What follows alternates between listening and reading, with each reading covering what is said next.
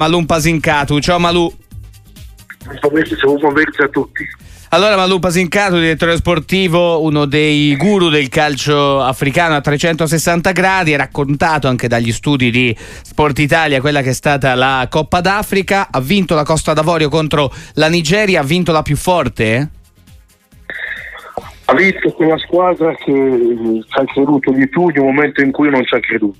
Praticamente una squadra che, passatemi il termine un po' drammatico, prima è morta e poi è risolta, nel senso che praticamente oggi in Costa d'Avorio devono fare una via che con scritto San Giescio, ovvero il ragazzo del Marocco che con quel gol che ha permesso alla squadra della Costa d'Avorio con grandi combinazioni di essere ripescata come la peggior delle 4/3, e da lì è cominciato un altro film. Ziescio del Marocco, perché è arrivato poi il pari con lo Zambia, se non sbaglio, e per questo è stata ripescata. Sì, sì. Assolutamente. Sì. E dunque il Marocco con quella vittoria ha eliminato lo Zambia e ha permesso appunto alla Costa d'Avorio di rimanere nella competizione. Poi da lì in poi è arrivato l'imponderabile Gassè, che comunque è stato costretto ad andare via, Emerse Faé che si trova da vice a guidare la truppa, Frenchesi alla partita contro la partita decisiva degli ottavi contro il Senegal,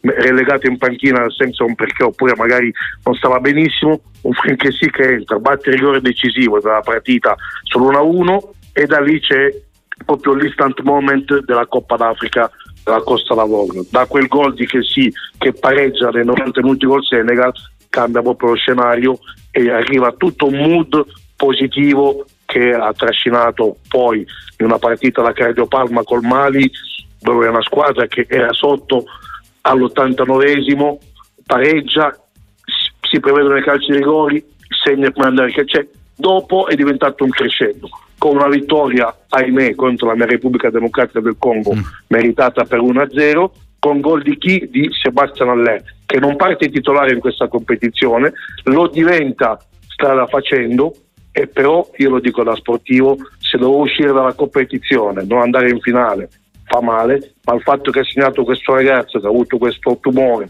questo problema, che secondo me lui sognava quel gol della semifinale e addirittura sognava il gol poi di ieri, perché hanno ribaltato per l'ennesima volta il pronostico. Gol di Troost-Ekong per la Nigeria, tutti convinti che la Nigeria, che ha la statura per portare a casa la partita, Osimhen non segnano altri attaccanti, segna che sì, che si era già ripreso la nazionale in mano sulle spalle, ma segna Sébastien Haller con una zampata, e lì manda un delirio un pubblico e racconta una fiaba che nel calcio fa sempre piacere quando se ne vedono. Sì, è straordinario. Malum Pasincatu, insomma, ci ha raccontato un film più che una Coppa d'Africa. Mettendo insieme la storia di Haller, ce l'hai già raccontata e credo che la copertina se la prenda sicuramente lui. Di questa Nigeria, Osimhen è stata una grande delusione. Non è riuscita a trascinare la Nigeria come ci aspettavamo, d'altra parte. Io sono abbastanza contrario su questo. Ho detto ieri anche sull'esterno di Sport Italia, che tra l'altro è stata una visibilità pazzesca a questa Coppa d'Africa come non mai, dunque permettetemi anche di ringraziare Michele Crescitello, tutti i ragazzi della redazione. Io ho detto che ha fatto una Coppa d'Africa da 6+, perché ha fatto il primo gol la Nigeria nella prima partita contro la Guinea Equatoriale, nei gironi con la Costa d'Avorio è stato lui che ha preso il rigore, poi non batti più i rigori, dunque non so perché l'ha fatti tirare a Troost-Ekong.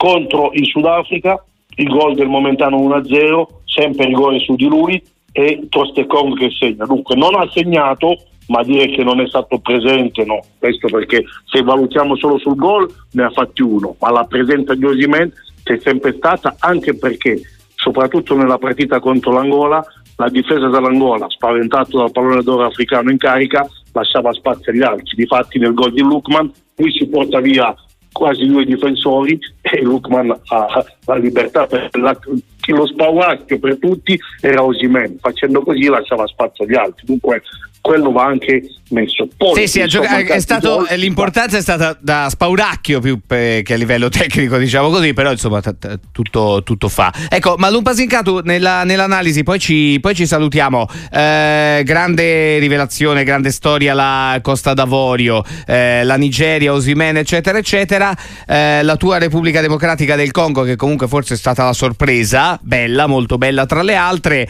La delusione nazionale che ha deluso più di tutte, cioè a chi la diamo questo premio? No, ce ne sono un paio, non ce n'è una, c'è l'Algeria e il Ghana, perché le metto allo stesso piano, perché due nazionali di questo livello per la seconda volta consecutiva escono al primo turno, non è una cosa che storicamente sarà mai vista.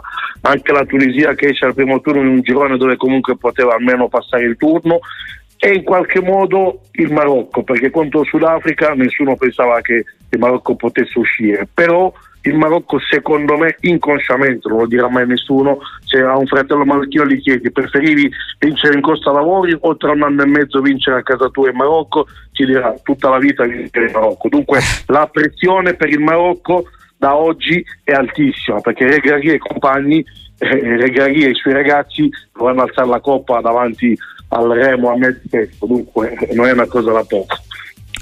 Malum Pasincatu, grazie per essere stato con noi, grazie e complimenti voi, ancora per il racconto. Grazie ancora. Grazie a voi.